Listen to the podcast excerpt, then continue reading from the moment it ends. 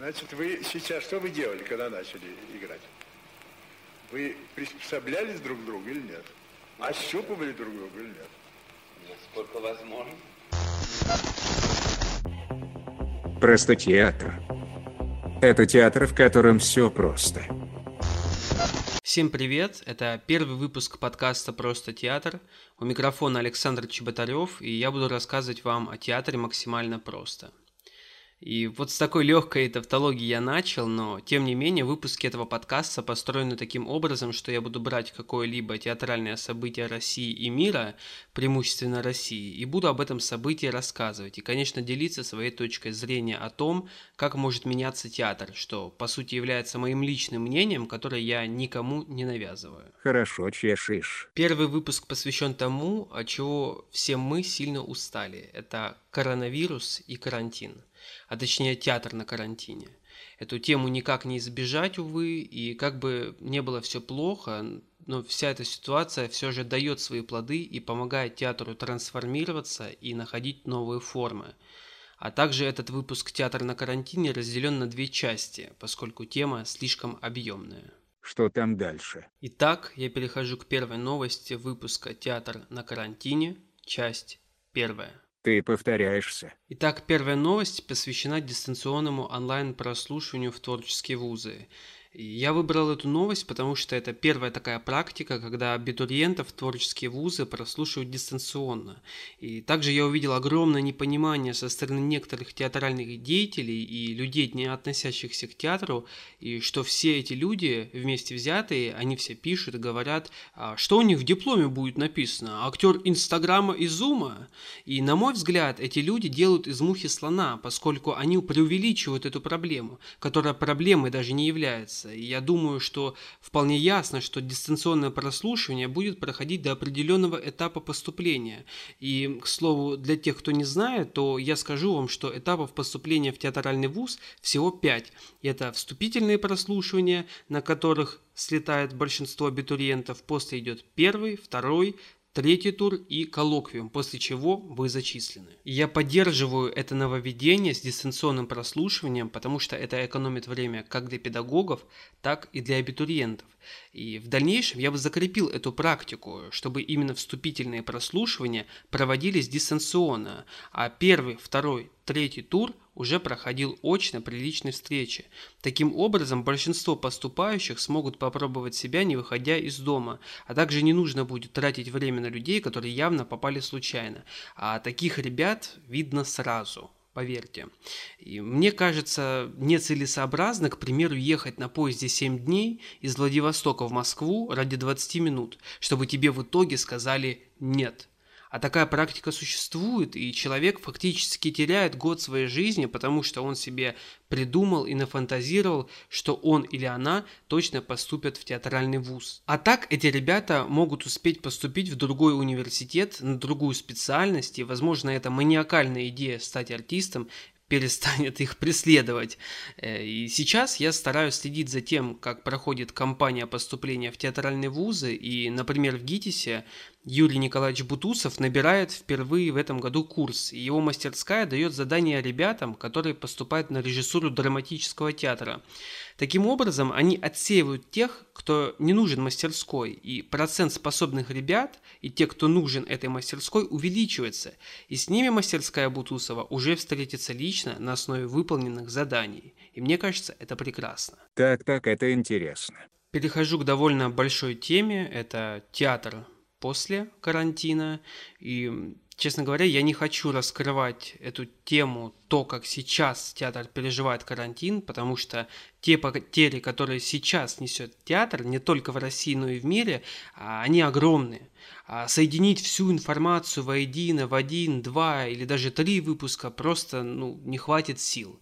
А все последствия мы увидим с вами сами и после.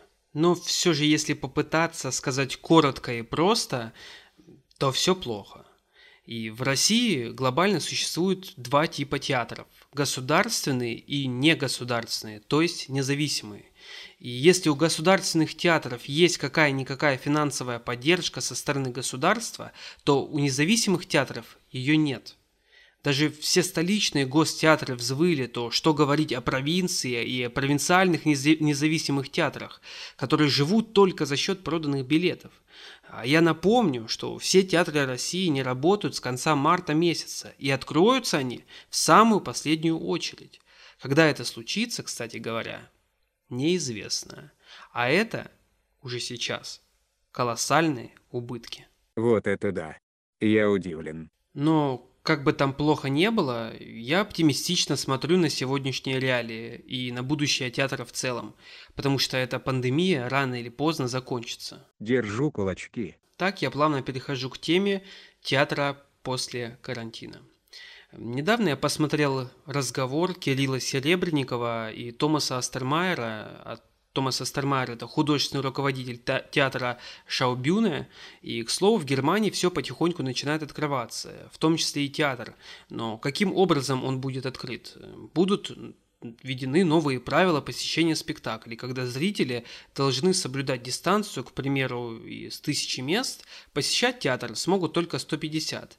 И такие же правила посещения спектаклей в будущем, когда у нас спадет облако карантина, ждут и нас ограниченное посещение спектаклей.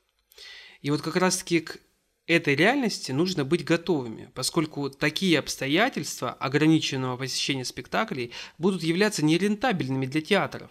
И по сути мы не будем зарабатывать, а мы будем работать в ноль, если не в минус. Денюшки я люблю. И тогда все задаются вопросом, а что же делать, что же делать? Неужели ждать? И, честно говоря, позиция режима ожидания мне не близка.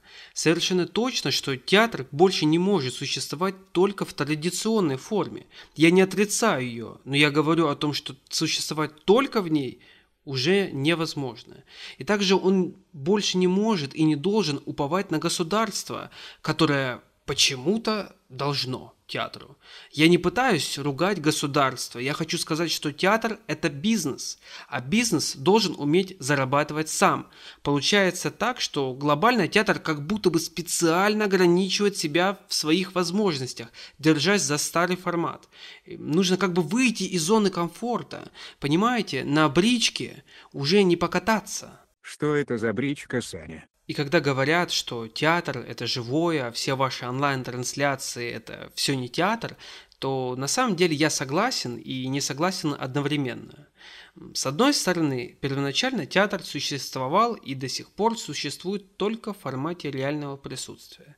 Но с другой стороны, были же и телеспектакли, которые сохраняли в себе эффект театральной условности, где зритель точно понимал, что это театр, и так называемый эффект вольтовой дуги там тоже присутствовал, как, впрочем, и в кино.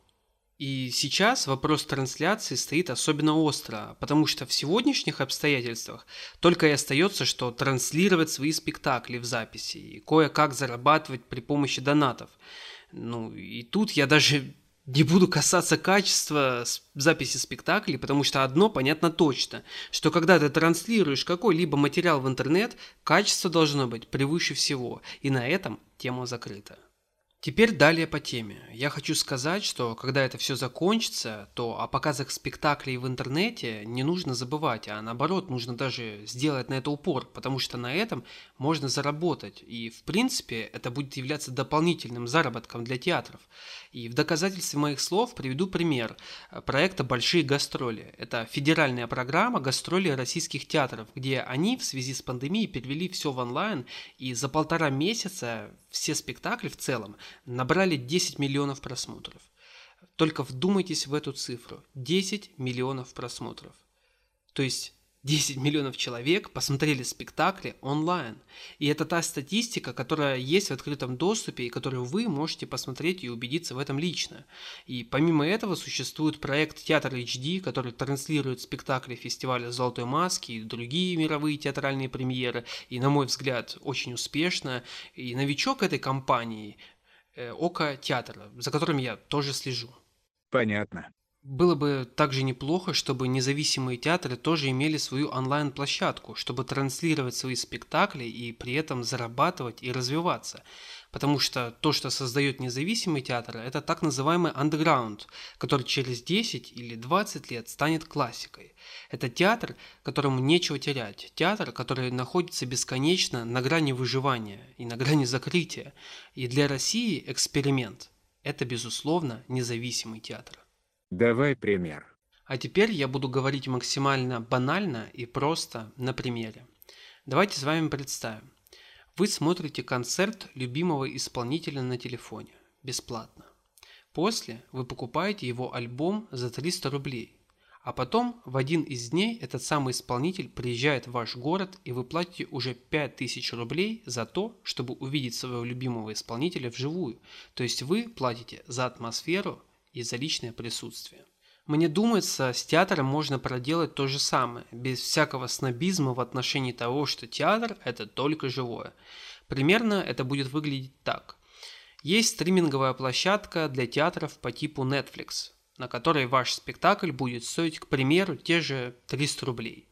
И каждый человек в России, а если спектакль оснащен субтитрами, то еще и в мире, сможет увидеть ваш спектакль. А потом, организовывая гастрольную деятельность ли, или этот человек приедет в город, в котором находится ваш театр, он покупает билет за 5000 рублей, но уже за атмосферу и за личное присутствие здесь и сейчас. Браво. Я аплодирую. И вроде бы такая практика уже существует, но на мой взгляд она недостаточно развита, потому что многие театральные деятели и театры отвергают ее, ссылаясь на то, что театр может существовать только в традиционном формате. Но я повторюсь, что на это нужно сделать упор, на трансляции в будущем. Тогда, если бы такая регулярно просматриваемая платформа работала, то в сегодняшних реалиях театр, даже не играя спектакли очно, мог бы зарабатывать. Вроде бы нормальный расклад. И подводя итог первого выпуска первой части «Театра на карантине», я еще даже не коснулся спектаклей, которые могут существовать только в формате онлайн. О цифровизации нынешних российских театров и интересных проектах, в которых вы можете поучаствовать, поговорим во второй части подкаста «Просто театр». Всем до встречи. А что уже конец? Печально.